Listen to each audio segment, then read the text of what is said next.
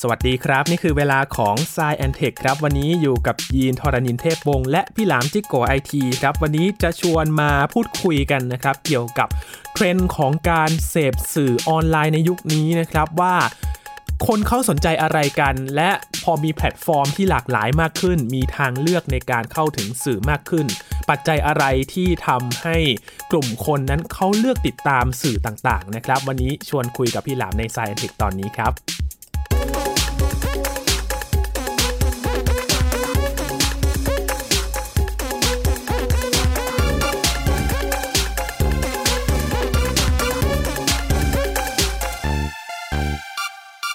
เราอยู่ในยุคปี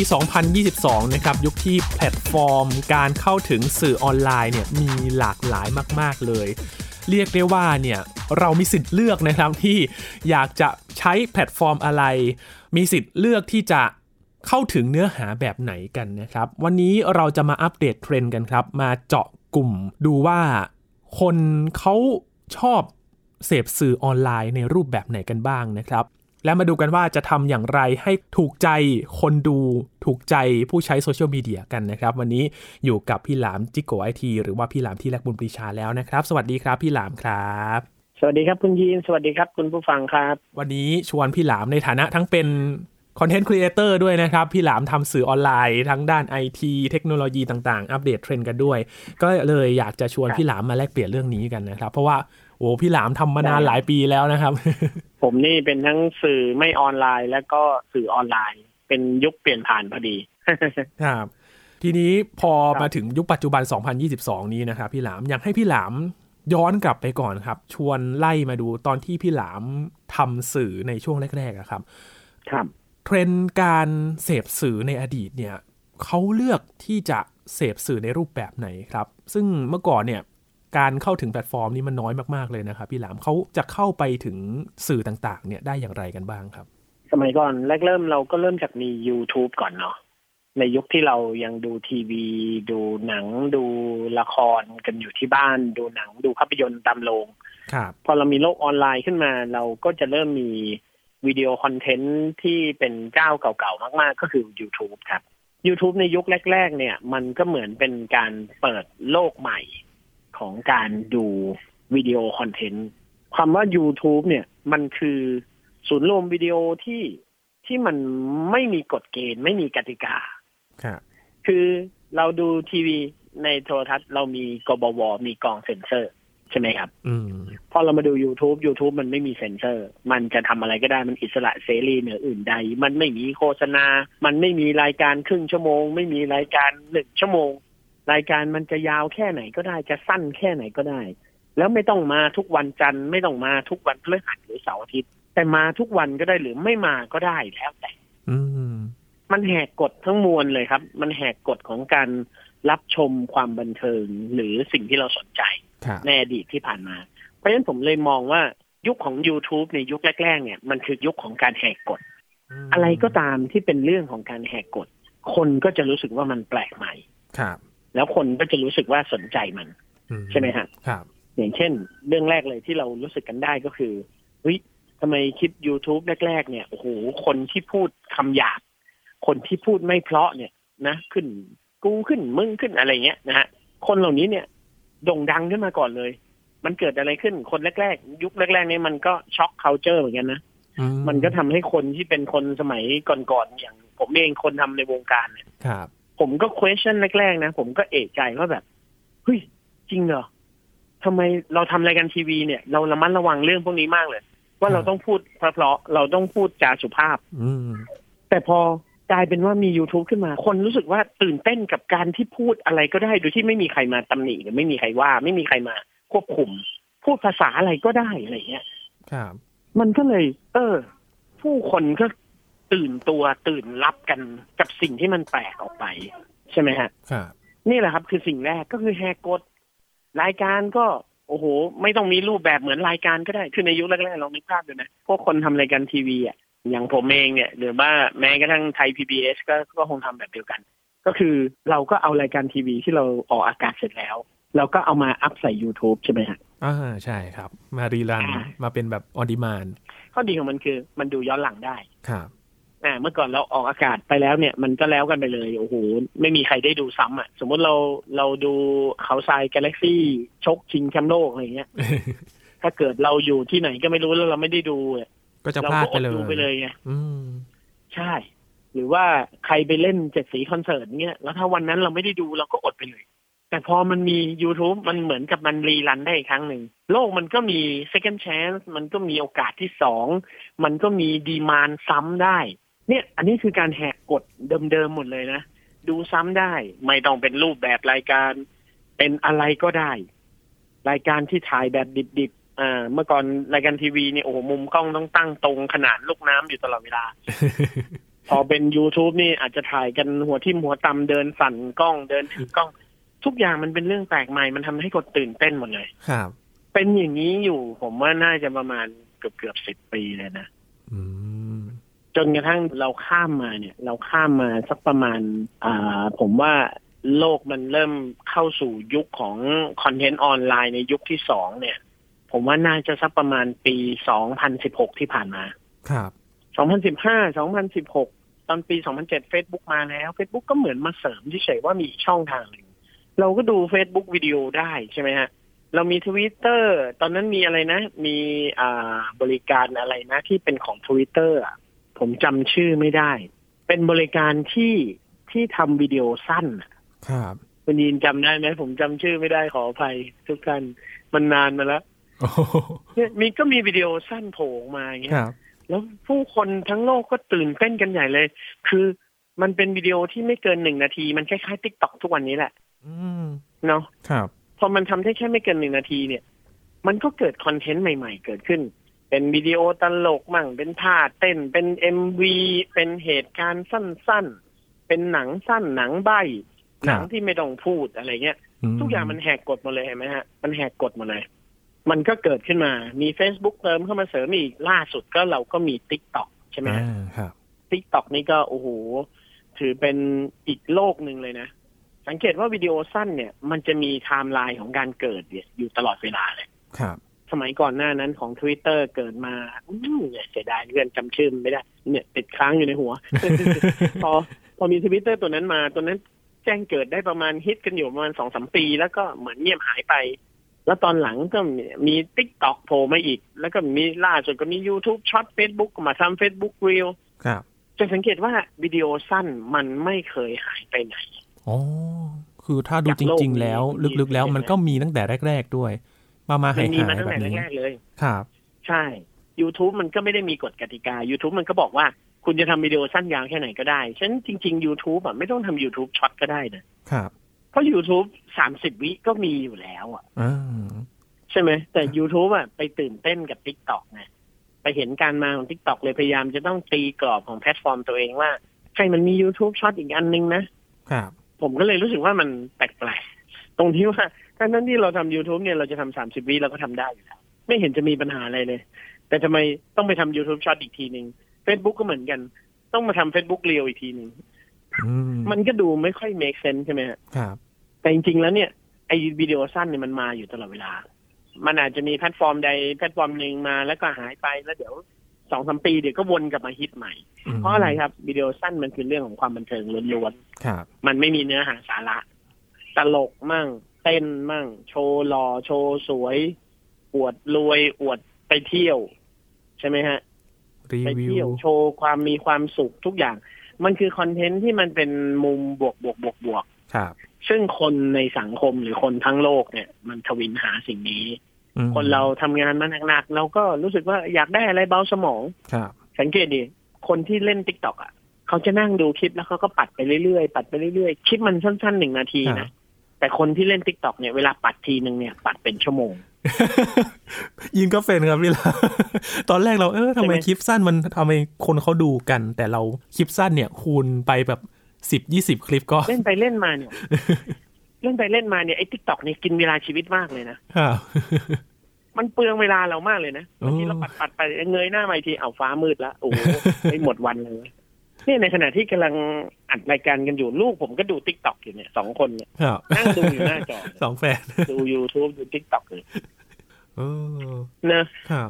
มันมีอยู่เสมอคนพวกนี้ ครับ แต่พอมันถึงยุคที่สอง ยุคที่สองของการทำคอนเทนต์วิดีโอเนี่ยมันเริ่มเปลี่ยนละ ครับ ไอ้คำว่าแหกกฎเนี่ยมันกลายเป็นเรื่องธรรมดาละ อืม สังเกตดิทุกวันนี้ใครทำคลิปแล้ว พูดไม่เพราะพูดคำหยาบพูดอะไรเงี้ยมันเฉยๆไปแล้วอะ อืม เราจะไม่หัวใจเต้นแรงกับเมื่อเราเจอคนที่มันพูดไม่เพราะแล้วอะ ครับ เมื่อก่อนเราใจเต้นแรงเรารู้สึกว่าเฮ้ยทำไมมันกล้า เอ เอ อ อทำไมเขากล้าทำแบบนี้ทำไมเขาเขาไม่ห่วงภาพลักษณ์ตัวเองเลยเหรออะไรเงี้ยทุกวันนี้เราเฉยๆทุกวันนี้เราเห็นใครพูดไม่เพราะในคลิปเราก็ เออ ไม่มีไอเดียใหม่ ๆ กว่านี้เหรอ อืม เราเรากลับรู้สึกว่าดูดูแคลนเขานิดๆด้วยซ้ำไปว่าแบบ ฮะ เฮ้ยยังเล่นมุกนี้อยู่อีกเหรออะไรเงี้ย ม ถูกไหมฮะ ครับ มันเป็นเพราะอะไรครับ รายการ พี่หลามคน แปลกๆ ถึงเปลี่ยนแบบเริ่มแบบไม่เอาละไม่เอาแบบแนวนั้นละ มันเป็นความเคยชิน ครับ มันเป็นความเคยชิน มนุษย์เราเนี่ยจะตื่นเต้นกับสิ่งที่มันแปลกใหม่ อืม แต่พอมันเห็นซ้ำๆเห็นบ่อยๆ เห็นเป็นประจำมันก็คุ้นเคย มันก็เคยชิน มันก็ไม่ตื่นเต้นอีกต่อไปแล้ว ครับ พอไม่ตื่นเต้นเนี่ย คนในยุคที่สองเนี่ย มันจะเป็นยุคคุณภาพครับ จากยุคแรกแหกกฎเนี่ย ยุคที่สองนี่จะเริ่มเป็นยุคที่มองหาคุณภาพละ ครับ คนที่ทำคอนเทนต์วิดีโอเนี่ย ซึ่งผมเนี่ยเป็นช่วงที่เข้ามาอยู่ในยุคที่สองพอดี ตลอดเวลาเกือบสิบ10 ปีแรกเนี่ย ผมก็ได้แค่เอารายการที่ถ่ายในทีวี มาให้ดูย้อนหลัง เราไม่เคยทำคอนเทนต์บนออนไลน์เต็มตัว เรามาทำออนไลน์เต็มตัวเนี่ยช่วงเวลานี้แหละ2015 2016 2017เนี่ยแหละ ประมาณนี้แหละใกล้ๆกันเลย พอผมเริ่มมาทำผมก็เริ่มรู้สึกว่าเฮ้ยกฎเดิมๆที่มันเคยมีเนี่ย มันเหมือนกับใช้ไม่ได้แล้วนะ ครับ ในในยุคสมัยก่อนเนี่ยเขาบอกว่าเวลาทำ YouTube อย่าทำยาวใช่ไหม อืม เพราะสมาธิคนความสนใจของคนเนี่ย มันจะต้องการเสพสื่อคือมันเปลี่ยนนะไอการแหกกฎเนี่ยมันเปลี่ยนมันเปลี่ยน mindset คนทุกอย่างเลย อืม ดีๆลองนึกภาพดูนะ สมัยก่อนนะรายการทีวีเนี่ยกว่าจะเริ่มต้นได้เนี่ยต้องมีอะไรก่อนครับไตเติ้ลรายการ โอ้ อ่าไตเติ้ลรายการเนี่ย ส่วนใหญ่ยาวเท่าไหร่คุณยินผมถามหน่อย บางทีก็นานนะครับพี่หลามเป็นนาทีเลย บาง นะ ทีอ่ะเป็นนาที เป็นนาที อุ้ยบางบางรายการนี่ไตเติ้ลนี่คือเพลงหนึ่งเพลงเลยคือสามสี่นาทีเลย โอ้ อ่า ถามว่าทุกวันนี้คนทำคอนเทนต์ออนไลน์เนี่ย หรือแม้กระทั่งคนทำทีวีเองเนี่ยก็โดนเปลี่ยนนะ ก็โดนบังคับให้เปลี่ยนว่า เดี๋ยวนี้นะไตเติ้ลคุณยาวไม่ได้แล้วนะ ครับ เพราะเปิดมาเนี่ยถ้าสามสิบวินาทีแรกแล้วคุณยังไม่ได้เข้าเรื่องเนี่ยสามสิบวินาทียังยาวไปอ่ะ เปิดมาถ้าห้าวินาทีแรกแล้วคุณยังไม่เข้าเรื่องเนี่ย ความสนใจของคนมันหมดแล้ว อืม คนมันไม่ได้รอ คนไม่ได้อยากรอ เขาไม่ได้มีเวลามากขนาดนั้น ทุกสิ่ง ครับ ทุกอย่างมันเร่งรีบมากขึ้นใช่ไหม คนก็ออนดีมานแล้วก็ คือเขาอยากดูเดี๋ยวนี้ เขาก็ต้องได้เดี๋ยวนี้ เพราะฉะนั้นความอดทนของคนมันสั้นลง อืม คนทำ YouTube เนี่ย คนทำที่ทำคอนเทนต์บน YouTube เนี่ย จากไตเติ้ลรายการต้องเปลี่ยนเป็นอินโทร ครับ อินโทรเนี่ยคือสั้นลง สั้นลงขนาดไหนครับวิเดียวพอ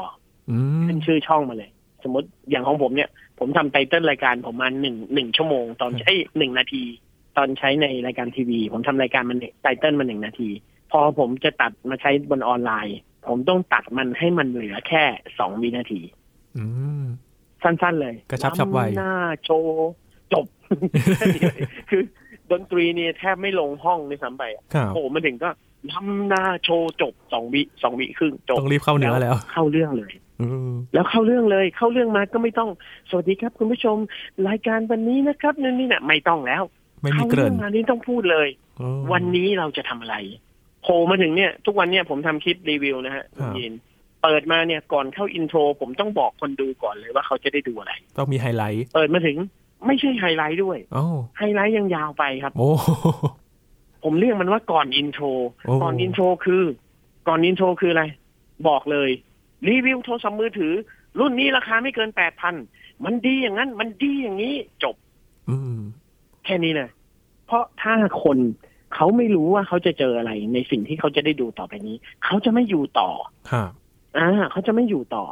เสร็จแล้วเราก็ค่อยเข้าไตเติ้ลเราสองวิ แล้วเราก็ค่อยมา สวัสดีครับ คุณผู้ชมผมพี่หลามชิโกะอีกทีวันนี้อยู่กับซัมซุงกาแล็กซี่อะไรก็ว่ากันไป อืม เรียงเนื้อหากันไป ในยุคแรกๆเนี่ยโอ้โห มันเปลี่ยนหมดเลย มันเปลี่ยนหมด มันเปลี่ยนพฤติกรรมคน มันเปลี่ยนความต้องการของคน เสร็จแล้วยุคแรกๆเขาก็บอกว่าอย่าไปทำคลิปวิดีโอยาวนะ คลิปวิดีโอยาวๆเนี่ยไม่ค่อยเวิร์กหรอก วิดีโอที่ดึงความสนใจของคนได้สักสามถึงห้านาที แค่นี้ก็เต็มที่แล้ว อืม แต่พอเรามาเข้ายุคที่สองของการทำคอนเทนต์วิดีโอนะครับ ผมค้นพบว่าทุกวันนี้ใน YouTube นะครับ เอาเฉพาะคอนเทนต์ในประเทศไทย มีคลิปวิดีโอที่ยาวๆ แล้วมีคนสนใจเยอะ ครับ มันไม่เหมือนเมื่อก่อนแล้วที่บอกว่าต้องสั้น อืม อ่ะยกตัวอย่างนะ ยกตัวอย่างป๋าเต็ดทอกเนี่ย สัมภาษณ์นักดนตรีนักร้องวงใดวงหนึ่งขึ้นมาเล่าเรื่องประวัติวงนั้นเนี่ย พูดคุยกันทีหนึ่งเนี่ย ชั่วโมงกว่า คนก็ดูตั้งแต่ต้นจนจบ อืม อย่างอย่างช่องช่องอะไรนะ มีมีหลายช่องมากผมยกตัวอย่างอาจจะนึกได้ไม่หมดนะครับ อย่างช่องคุณไบรท์เซไฮอันนี้ก็รีวิวของชิ้นหนึ่งนะเขารีวิวสินค้าตัวหนึ่งเนี่ยสี่สิบนาทีห้าสิบนาที บางทีสองชั่วโมงกว่า ครับ ผมทำคลิปรีวิวแรก ๆ เองนะลูกค้าบอกไม่เกินห้านาทีสิบนาที หลังๆ ผมรีวิวมือถือเครื่องหนึ่งครึ่งชั่วโมงก็มีครับ อืม มันกลายเป็นว่าคนเนี่ย เริ่มใฝ่หาคุณภาพมากยิ่งขึ้น คุณภาพมันก็มาพร้อมกับเนื้อหาสาระที่เป็นประโยชน์ ถ้าเราพูดสิ่งที่มันเป็นประโยชน์ แล้วมันมีคนกลุ่มคนที่ชื่นชอบเรา ยาวแค่ไหนเขาก็ดู อย่างผมทำพอดชาร์กอ่ะคุณยีนผมก็เพิ่มความยาวขึ้นมาเรื่อยๆ คลิปแรกๆผมก็ครึ่งชั่วโมงสี่สิบนาที ชั่วโมงหนึ่งไปทำโซนี่เนี่ย ชั่วโมงครึ่งแต่แบ่งเป็นสามตอน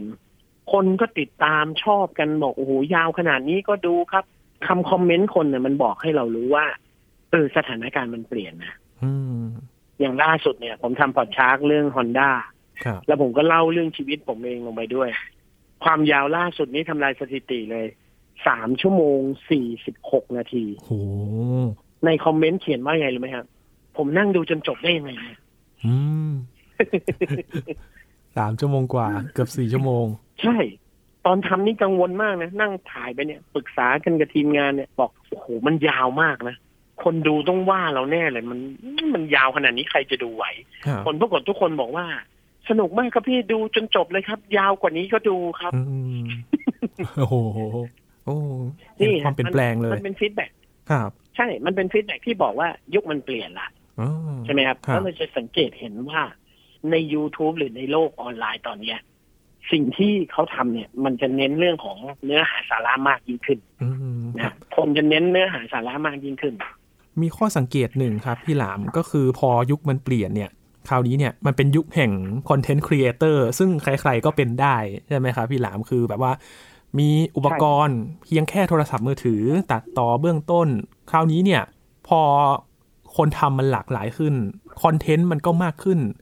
มันกลายเป็นทางเลือกให้กับคนดู หรือว่าคนที่อยากจะเข้าไปคลิกอะไรสักอย่างหนึ่งเนี่ย สามารถเลือกได้ละว่า อันนี้เนี่ยมันเป็นเรื่องที่เขาสนใจ คือนอกจากว่า ใช่ ความน่าสนใจของคลิปความสั้นความยาวเนี่ยอาจจะไม่ได้เกี่ยวกันละแต่มันอยู่ที่เนื้อหาแล้วก็การดึงดูดของตัว ใช่ คลิปด้วย ใช่ใช่ถูกต้องเลยครับ คุณยินพูดถูกเลย คือเมื่อก่อน YouTube จะเป็นสื่อรอง ครับ ทีวีรายการทีวีเซทเทไลท์อะไรทั้งหมดเนี่ยทั้งฟรีทีวีทั้งไม่ฟรีทีวีดาวเทียมจะเป็นสื่อหลัก ครับ ถามว่าทุกวันนี้บางบ้านคนยังไม่มีทีวีเลย แต่ทุกคนดูคลิปวิดีโอจากมือถือ มันย้ายมันย้ายฐานมาอยู่บนบนออนไลน์แล้ว อืม มันย้ายฐานมาอยู่บนออนไลน์พอมันย้ายฐานมาอยู่บนออนไลน์เนี่ย คนก็มาทำคอนเทนต์กันมาทำมาหากินกันบนออนไลน์ บน YouTube ตอนนี้นะโอ้โหดาราดังๆมาทำช่อง คนที่ทำรายการในทีวีดัง ๆ มาทำรายการของตัวเองทำเสร็จแล้วก็มีคนติดตามเยอะแยะมากมาย มันก็เลยกลายเป็นว่า ทุกคนเนี่ย หันมาสร้างคุณภาพกันบนยุคที่สองนี่แหละ อืม ซึ่งเรากำลังอยู่ในช่วงกลางๆของยุคที่สอง ครับ มันก็น่าสนใจตรงที่ว่าถ้าเรามองไปในอนาคตนะครับคุณหญิงเราก็น่าคิดว่าเอ๊ะอีกหน่อยหนึงเนี่ย ถ้าถึงวันหนึ่งไอ้เรื่องคุณภาพเหล่านี้เนี่ย เดี๋ยวมันก็ถึงจุดอิ่มตัว ครับ โลกเรามันเป็นอย่างเงี้ย อันเนี้ยมันคือสากลโลกเลยมันเป็นธรรมดาโลกเลยเดี๋ยวมันก็ถึงจุดอิ่มตัวพอมันถึงจุดอิ่มตัวแล้วน่าคิดเนาะว่ามันจะไปยังไงต่อ อืมอืม อืมผมก็เลยนึกว่า เอ๊ะจากเดิมนะเราออกมาจากแพลตฟอร์มหลักๆ ครับ ที่เป็นทีวี เรามาอยู่บนอีกแพลตฟอร์มหนึ่งซึ่งมันมีอิสระมากกว่าพอมันมีอิสระมากกว่าเนี่ย เราก็โยนวิดีโอเข้าไปในนั้น แล้วคนก็วิ่งเข้ามาติดตาม ครับ ผมมองว่าในอนาคตเนี่ยเผลอๆเนี่ยจะกลายเป็นว่า คนเนี่ยจะเป็นเมมเบอร์ของแต่ละคน คือคนเรามันจะไปเป็นเมมเบอร์ของแต่ละคน ครับ แล้วก็คราวเนี้ยมันจะมีคอนเทนต์ยิงไปหามือถือเขาเลย อืม อย่างสมมติผมอะผมยกตัวอย่างผมเองแล้วกันจะได้ไม่กระทบคนอื่นอย่างสมมติผมมีคนติดตามอยู่สามแสนสี่หมื่นอะไรเงี้ยในอนาคตมันอาจจะมีแบบว่าเฮ้ยคุณซัพพอร์ต คนคนนี้ไหมล่ะ เดือนละห้าสิบาท อ่า แล้วเดี๋ยวคนคนนี้จะยิงวิดีโอไปให้คุณดูที่เครื่อง ซึ่งคนอื่นไม่ได้ดูอะ ครับ มันจะเฉพาะเจาะจง มันจะ below the line มากขึ้น อ่า ใช้ศัพท์ทาง advertising ดีกว่า อืม below the line คือพุ่งตรงไปหาผู้บริโภคมากขึ้น มันจะเฉพาะบุคคลมากขึ้น เพราะอย่าง YouTube เนี่ยเราก็เห็น อัมัเริ่มมีแล้วเนาะแบบ มี อย่าง เบมเมอร์ชิพ ศิลปิน สมัครสมาชิกในช anel ของ YouTube นี่ก็เริ่มมีกันแล้วนะพี่หลัง เริ่มมีเริ่มมีเห็นไหมฮะเริ่มมีอันแต่มันจะเป็นเรื่องของการสนับสนุนลอยๆเฉย ค ๆ รับ เหมือนโดเนทให้เฉยๆไอ้หน่อยเนี่ยผมว่ามันมันเก็บค่าบริการกันได้อะ ต้องจ่ายตังค์เข้าไป อย่างวงการเพลงเนี่ย ครับ อย่างวงการเพลงอ่ะทุกวันนี้ก็เริ่มมีแล้วนะเฮ้ยนักร้องคนนี้นะแฮปปี้เบิร์ดเดย์แฟนเพลงคนนี้นะครับ วันเกิดลูกสาวเขาลูกชายเขาเขาไปซื้อเหมือนซื้อเป็นตั๋วคูปองอะไรเงี้ยแล้วให้คนคนนั้นทำคลิปส่งมาให้อะไรเงี้ยเนี่ยมันคือการคัสตอมคอนเทนต์เพื่อเฉพาะเจาะจงมากยิ่งขึ้น ครับ ผมว่ามันจะไปทางนี้นะ อันนี้ไม่รู้ว่าอันนี้ผมคิดเองคนเดียว ครับ นะไม่รู้ผมคิดถูกหรือคิดผิด แต่คือในฐานะที่เราเราทำเรื่องพวกนี้อยู่เนี่ย เราก็จะโฟกัสไปข้างหน้าแล้วเราก็จะคาดการณ์ได้ด้วยอยู่ตลอดเวลา ครับพอพูดถึง Membership ครับ อืม มีข้อมูลแลกเปลี่ยนพี่หลามอีกเรื่องหนึ่งก็คือเว็บไซต์ข่าวครับพี่หลามตอนนี้เนี่ย ครับ เมื่อก่อนเราก็จะเข้าเว็บไซต์ข่าวที่เราสามารถเข้าไปอ่านข่าว หรือว่าถ้ามีบทความวิเคราะห์เจาะลึกเนี่ยก็สามารถเข้าไปได้ แต่ตอนนี้เนี่ยโดยเฉพาะสื่อใหญ่ ๆ อย่างต่างประเทศนะครับนิวยอร์กไทม์วอชิงตันโพสต์หรือว่าเดอะการ์เดียนเองตอนนี้เขาเริ่มมีแบบว่า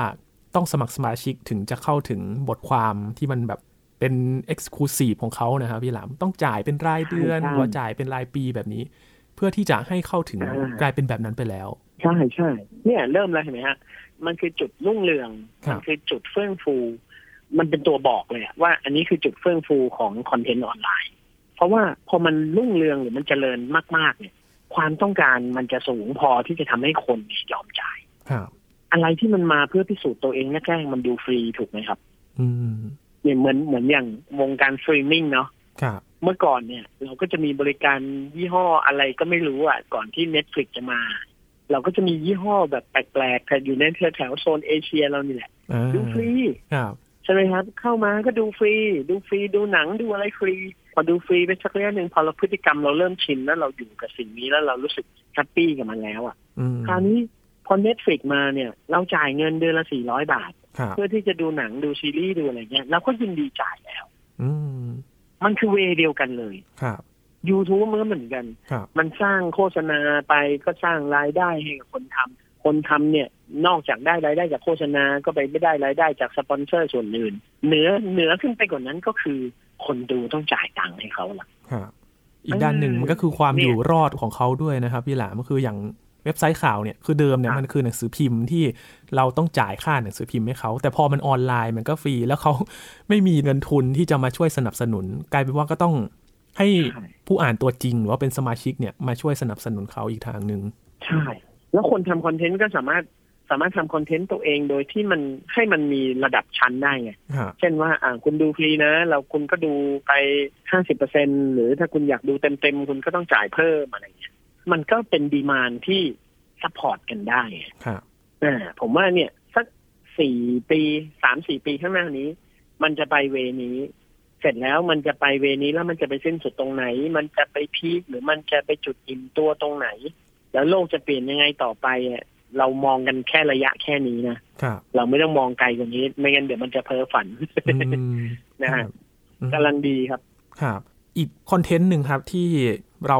มักจะถ่ายถ่ายๆกันนะครับ โดยเฉพาะที่เราจะต้องไปฝากในแพลตฟอร์มอื่นๆ อย่าง Facebook Twitter ที่มันเป็นเนื้อหาที่ชวนเราอ่านอย่างเงี้ยครับพี่หลาม คือตอนนี้เนี่ยมันกลายเป็นว่าจะต้องแข่งขันเพื่อที่จะเอายอดแชร์ ยอดไลค์ยอดการ engagement ใช่ไหมครับ ที่จะแบบว่า ครับ เข้าไปอ่านให้เห็นเนื้อหาแต่ละอัน แล้วก็แข่งกันเรื่องความเร็วอีกอันหนึ่ง อะไรที่เป็นจุดที่จะต้องแข่งกันบ้างครับ ที่อยากจะให้แบบ เอ้ยเนื้อหามันโดนใจ อยากจะให้คนมาดูเยอะๆเนี่ย อะไรคือจุดขายที่เราจะดึงดูดคนมาอ่านบ้างครับพี่หลาม อย่างพวกโซเชียลมีเดียนะ ตอนนี้นะ ผมว่าทั้ง Facebook และ Twitter อ่ะมันเดินทางมานานมากแล้ว ครับ อย่าง Facebook เนี่ยมีอายุเยอะเยอะเกินกว่าที่เราคาดเดากันไว้ หรือว่าเราทำนายกันไว้อะ อืม เกินกว่าไปมากแล้ว ครับ Facebook ปีนี้ปีที่สิบสองปีที่สิบสามแล้วมั้ง โอ้ ก่อนหน้านั้นมีแต่คนบอกว่า Facebook อยู่ได้ไม่เกินห้าปีเจ็ดปี นี่มันก็อยู่มาจนถึงขนาดนี้ได้ แล้วมันก็พัฒนามาจนไม่รู้จะพัฒนายังไง ผมว่า Facebook เนี่ย น่าจะเลยจุดสูงสุดไปแล้วนะ ครับ จากนี้ไปอ่ะน่าน่าจะเป็นยุคแห่งความตกต่ำของเขา มันก็เลยน่าสนใจตรงที่ว่า ถ้า Facebook กำลังจะอยู่ในยุคของขาลงหรืออยู่ในยุคของการเสื่อมตัวลง มันก็จะเป็นช่องและเป็นโอกาสให้กับเทรนด์ใหม่ ๆ ที่จะขึ้นมา ครับ ในระยะสองสมปีนี่แหละครับ ผมว่ามันน่าจะอย่างอย่างตัวมาร์คซักเกอร์เบเองเขาก็มองว่า Metaverse มันคือสิ่งที่จะต่ออายุ Facebook ออกไปได้เนาะ อืม เขาก็วางสิ่งนี้ไว้แล้วก็เปลี่ยนชื่อบริษัทอะไรเรียบร้อยเลย ก็ต้องรอดูว่าสิ่งที่เขาคาดการไว้ มันจะสามารถต่ออายุได้ไหม ครับ แต่ถ้ามันต่อไม่ได้เนี่ย ผมว่าหลังๆมาเนี่ยในช่วงปีสองปีมาเนี่ยคุณยินสังเกตไหม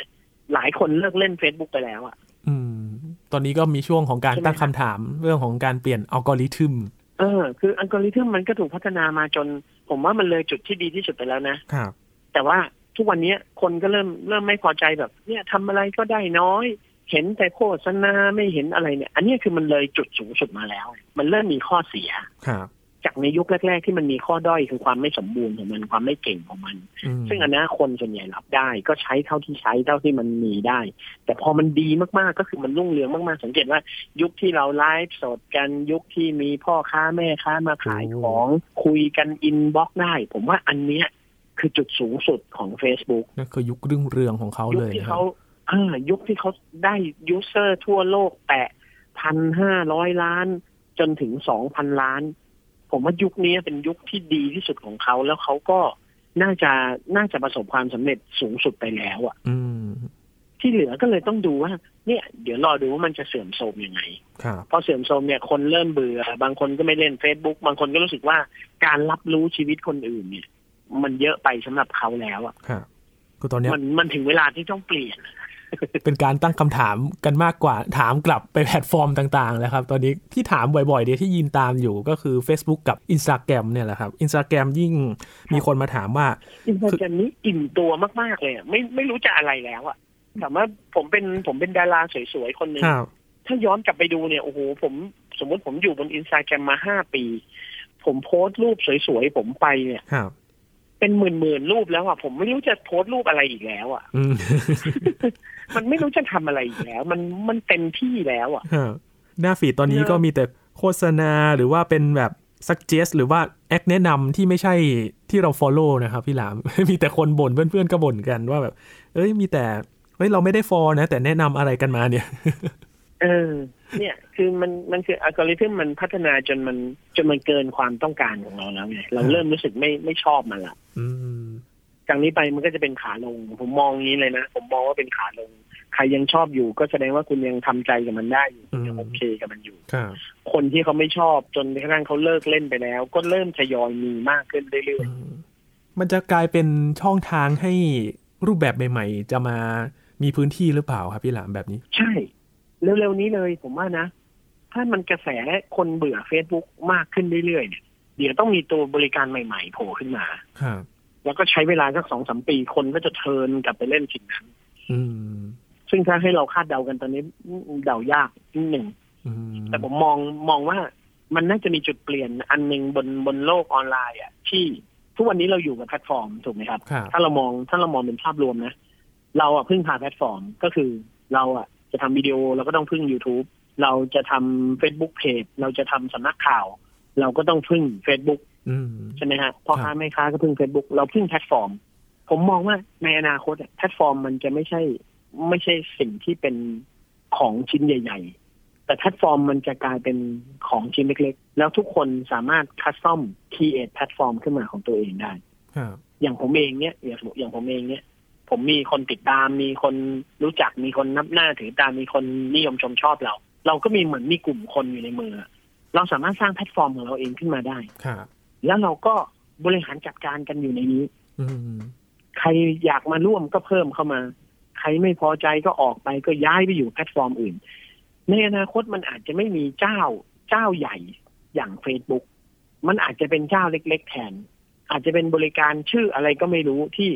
ต่างคนต่างสร้างขึ้นมาเอง แล้วทุกคนคัสตอมในแบบของตัวเองได้ ครับ เราเบื่ออะไรอ่ะ เราเบื่อโฆษณาขายของ อืม เราก็สร้างโซเชียลเน็ตเวิร์กขึ้นมาใหม่ที่มันไม่มีโฆษณาขายของ อ่ะคนที่ไม่ชอบโฆษณาก็ไปทางนี้ไอ้พวกค้าขายก็มาสร้างแพลตฟอร์มของตัวเองในการค้าขาย ฮะ คนสำนักข่าวพูดเรื่องข่าวเล่นเรื่องข่าวเกาะกระแสข่าวสารคนวิพากษ์วิจารณ์ก็มารวมกลุ่มกัน อื มันมันจะถูกแยกออกไปอย่างเงี้ยเหมือนกับว่าโซเชียลเน็ตเวิร์กคำแรกเนี่ย มันรวมคนทั้งโลกมาเป็นก้อนใหญ่ ๆ ได้ แต่พอยิ่งใหญ่ความวุ่นวายในนั้นมันยิ่งเยอะเพราะความหลากหลายมันเยอะเกินไป ครับ แล้วก็ถึงเวลาที่มันต้องแตกแตกเป็นก้อนเล็กๆ แต่เป็นก้อนเล็กๆ แล้วไอ้ก้อนเล็ก ๆ พวกเนี้ยมันก็จะค่อยๆ โตขึ้นมาอีกทีหนึง อืม นี่มันคือกฎธรรมชาติเลยเห็นไหมฮะ เมื่อคุณเอาอะไรมันหลอมรวมเมื่อคุณสร้างอะไรขึ้นมาจากก้อนเล็ก ๆ ก้อนหนึ่งแล้วพอมันโตมันก้อนใหญ่มากขึ้นเรื่อยๆ ถึงวันเนี่ยมันใหญ่เต็มที่โตเต็มที่ มันก็แตกออกดอกออกผล เมล็ดมันก็ไปเติบโตเป็นต้นใหม่อยู่ข้างๆออกไป มันเป็นนามธรรมเลยอะอย่างเงี้ย อืม มันเป็นแบบนี้เลย แล้วมันก็จะค่อยๆ ขยายออกไปแล้วก็อ่ะดูซิว่า มันก็จะกลับมาสู่ยุคของ survival อีกทีหนึ่งไงว่า เอ้า ถ้าทุกคนเป็นแพลตฟอร์มหมดเลยอ่ะ ใครคือผู้อยู่รอด ใครอ่ะ เออ ใครจะอยู่รอดอ่ะ อืม ใช่ไหมเป็นวัฏจักรเลยอ่ะ โอ้ น่าสนใจนะ พอถึงวันนั้นเนี่ย คนที่อยู่มีชีวิตอยู่ในยุคที่มันเป็นจุดเปลี่ยน อย่างผมเนี่ย โอ้โห ถือว่าโชคดีมากนะ เราเป็นคนเกิดสักประมาณปี 60 ไปปลาย 70 หรือว่าคนที่เกิดในยุค 70 80 90 เนี่ย จะรู้สึกว่าตัวเองโชคดีมาก เพราะว่าคุณมาจากยุคอนันต์หรอก คุณมาจากยุคบ้านเมืองที่มันยังไม่เจริญ ครับ ทุกเรื่องทุกราว แล้วคุณก็มาเปลี่ยนผ่าน คุณมาเจอโลกยุคดิจิตอลคุณมาเจอโซเชียลเน็ตเวิร์กคุณมาเจออินเทอร์เน็ต มันน่าตื่นเต้นมากอะ อืม ว่าเราอยู่ในยุคเปลี่ยนผ่านแบบนี้ได้ แล้วเดี๋ย ครั ว บ เราแล้วเดี๋ยวเรากำลังจะมีการปฏิวัติกันอีกครั้งหนึ่งในในระบบดิจิตอลของเราเองว่าเราจะไปสู่อนาคตยังไง อืม ใช่ไหมเออ คนที่ได้อยู่ในช่วงเปลี่ยนผ่านแบบเนี้ยดีจังเลย ผมชอบมาก ผมรู้สึกว่าเอ้ยถ้าผมเกิดก่อนนี้สักสิบปี หรือเกิดหลังนี้สักยี่สิบปี ผมก็รู้สึกว่าเหมือนมันขาดอะไรไปสักอย่างนะครับ เออ มันก็กำลังดีอะเรารู้สึกว่าเรากำลังดี มันอาจจะมีช่วงเวลาที่ทำให้เรากลับสู่สามัญได้ง่ายขึ้นอย่างนี้แหละพี่หลาม เอ้ยไม่ไม่ไม่คือเราได้เห็นได้เห็นวิวัฒนา ค การ รับอ๋อ แล้วเราได้เห็นการเปลี่ยนผ่านอ่า อืม นะคือเราได้อยู่ตั้งแต่ตั้งแต่มันเป็นอีกแบบหนึ่งจนมันเปลี่ยนมาเป็นอีกแบบหนึ่งโอ้เราเห็น develop development ของมัน มันเร็ว แล้วเดี๋ยวมันก็จะ evolution อีกรอบหนึ่ง อืมคือมันอยู่ในช่วงลูปพอดี เราก็จะได้ อยู่ในช่วงลูป ใช่ใช่ใช่ โอ้กลายเป็นว่า ถ้าลองนึกภาพดูนะ อืม คนคนที่เกิดยุคก่อนหน้านี้อะสมมติอ่าย้อนกลับไปสักประมาณอะไรอ่ะ ช่วงสงครามโลกอะไรเงี้ย ครับ คนเกิดสงครามโลกปีหนึ่งพันเก้าร้อยสี่สิบกว่าๆยังไม่ข้ามปีสองพันเลยคนพวกนี้เขาก็แก่ตายกันไปหมดละใช่ไหมฮะ ครับ เขายังไม่ทันได้เห็นเลยว่าให้โลกปีหลังปี 2000 เนี่ย อินเทอร์เน็ตมาดิจิตอลมาทุกอย่าง อวกงอวกาศคริปโตเลยเขาไม่ทันเรื่องพวกเนี้ย เท่ากับว่าเขาใช้ชีวิตอยู่ในอีราเดียวของยุคของมนุษย์เลยนะ ครับ อืม เออ แต่เราเนี่ยโอกลารเป็นมนุษย์สองอีรา เราอยู่ในยุคสองยุคได้อะ ครับ เออ ซึ่งถือว่ายอดเยี่ยมมากๆ ครับ คุณผู้ฟังที่ฟังรายการนี้อยู่ตอนนี้นะครับ ผมบอกเลยว่า เราคือมนุษย์ที่อยู่ในช่วงที่โชคดีที่สุดอะ ค ข รั อบ งโลกเนี้ย ม ของดาวดวงเนี้ย ครับ เพราะหลังจากนี้ไม่มีใครรู้หรอกอีกห้าสิบปีจากนี้ไปโลกอาจจะแตกก็ได้ เราอาจจะทำบรรยากาศพังจนหมดจนไม่มีใครอยู่ได้ก็ได้ ครับและอีกยุคหนึ่งที่เราเริ่มเห็นสัญญาณมาแล้วเนี่ย ก็จะเป็นช่วงเวลาที่เราจะตื่นเต้นอีกรอบหนึ่งว่า มันจะมีอะไรให้เรามาทดลองใช้ ให้ได้ติดตามกันบ้าง ถูกต้อง ถูกต้องครับ ฮะ สิ่งสำคัญคือ เราต้องจับตามองสิ่งเหล่านี้อยู่เสมอ ครับ เพราะว่าเราใช้ชีวิตอยู่ในปัจจุบันเนี่ย เราไม่อัปเดตตัวเองไม่ได้ครับ อืม ก็คือถ้ามันมีแนวโน้มว่ามันจะไปทางไหนเนี่ย ถ้าคุณเป็นคนยุคแรกๆที่เข้าไปเริ่มต้นกับมันเนี่ยคุณก็จะได้เป็นตัวหลักของวงการนั้น อืม ซึ่งนี่แหละ มันคือจังหวะและโอกาสของชีวิต ครับ เพราะฉะนั้นเนี่ย ควรจะจับตาดูสิ่งเหล่านี้ดูความเคลื่อนไหว อย่างเมตาเวิร์สมาเนี่ย บางคนก็บอกว่าโอ้ยยังไม่ต้องไปสนใจหรอกมันไร้สาระอะไรเงี้ยคือเราอย่าไปปฏิเสธของที่มันยังไม่ไม่มา อืม แต่ให้จับตาดูมันไว้ มันอาจจะดี มันอาจจะกลายเป็นเรื่องหลัก ในอนาคต มันอาจจะเป็นอนาคตของเราก็ได้ ครับ ถ้าเรารู้ตั้งแต่วันแรกที่มันมาเนี่ย เราก็ไปกับมันได้ แล้วเราก็จะไม่ตกขบวนนี้ อืม ใช่ไหมฮะ ฮะกลายเป็นรุ่นบุกเบิกในอีกเทรนด์หนึ่ง เราจะเป็น เป็นทีมบุกเบิก ใคร ในแพลตฟอร์มใดแพลตฟอร์มหนึ่ง ใครใครจะรู้ เออ ใครจะรู้คุณอาจจะเป็นผู้บุกเบิกหรือ หรือตอนนี้ผมพูดพูดไปอยู่เนี่ย บางคนอาจจะคิด แพลตฟอร์มแบบใหม่ขึ้นมาได้ ครับ แล้วก็ลงมือทำเป็นสตาร์ทอัพวันนี้ก็ไม่รู้อ่ะ อ๋อ ผมอาจจะไปจุดประกายให้คุณก็ได้ หรือผมอาจจะจุดประกายตัวเองก็ได้ ผมพูดเองยังอยากนั่งคิดเลยว่า เอ๊ะหรือมันเป็นอย่างนั้นได้จริงๆอ่า อื ผมยังรู้สึกเองเลย อ่าเป็นยุคที่พร้อมกับโจทย์ใหม่ ๆ ด้วยนะครับพี่หลามในยุคก่อนเนี่ยคือเทคโนโลยีอาจจะมีคู่แข่งไม่มาก แต่คราวนี้เนี่ยคู่แข่งเยอะขึ้น ผู้ใช้มากขึ้น เข้าถึงเทคโนโลยีมากขึ้น แล้วก็มีโอกาสเลือกมากขึ้นเนี่ยจะทำยังไงให้ตอบโจทย์พวกเขาให้ได้ นี่เป็นความท้าทายอย่างมากเลยนะครับ ก็รอดูกันว่า ความอยู่รอดในเทคโนโลยี ในเทรนด์ยุคปัจจุบันเนี่ยจะอยู่รอดด้วยเรื่องอะไรบ้างนะครับ กับการปรับตัวในยุคต่างๆ ตามเทรนด์ทั้งความสนใจของผู้คนต่างๆเนี่ยเราจะทำอย่างไรกันนะครับ และนี่คือเทรนด์ที่เรามาอัปเดตกันในยุคนี้ครับ 2022 ว่าตอนนี้เนี่ยคนสนใจอะไรกันบ้าง และในอนาคตเนี่ยจะมีแนวโน้มอย่างไรพี่หลามก็ มาไปเปรยให้เราแล้วนะครับ รอดูกันว่าจะไปในทิศทางนั้นหรือไม่นะครับ วันนี้ขอบคุณพี่หลามมาก ๆ เลยครับ ขอบคุณครับ สวัสดีครับ ครับ นี่คือ s ายแอนเทคนะครับ คุณผู้ฟังติดตามรายการกันได้ที่ www.thaipbspodcast.com ครับ รวมถึงพอดแคสต์ช่องทางต่างๆ ที่คุณกำลังรับฟังเราอยู่ครับ อัปเดตเรื่องวิทยาศาสตร์เทคโนโลยีและนวัตกรรม กับเราได้ที่นี่ทุกที่ทุกเวลากับไทย PBS Podcast นะครับ ช่วงนี้ยีนทอรานินเทพวงศ์พร้อมกับพี่หลามจิโกไอทีลาไปก่อนนะครับ สวัสดีครับ